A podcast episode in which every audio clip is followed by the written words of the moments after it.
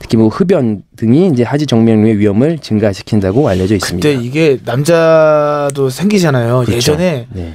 미키 강수 씨가 네. 아, 있어요? 운동. 아, 많이 수술하셨, 나오네요. 수술하셨는데 오. 이분이 한참 이 운동 막 할 때 자기 핏줄 막 나온다고 보래 야 나 핏줄 이거 보래 그리고 하시는데 수술을 했어요 그분 성격 아시죠 막야 보래 야, 맞아, 맞아. 야이 핏줄 봐라 야 다 겁먹는다 이거 호랑이 핏줄이다 그리고 하지정 어머 어머. 세상에 어머. 시베리아 호랑이도 어 호랑이도 하지정맥이 수술했어요 원래 이렇게 혈관 나오면 굉장히 남자의 상징이잖아요. 예전 막 이런 거 있잖아 자꾸 이거 여기 핏줄 나오고 어, 저, 하는 거. 어, 어. 근데 그게 하지정맥 무릎 위험하지, 그렇죠. 뒤에 위험하지. 그런 것도 다 뒷다리게 보셔야 된다는 거예요 어.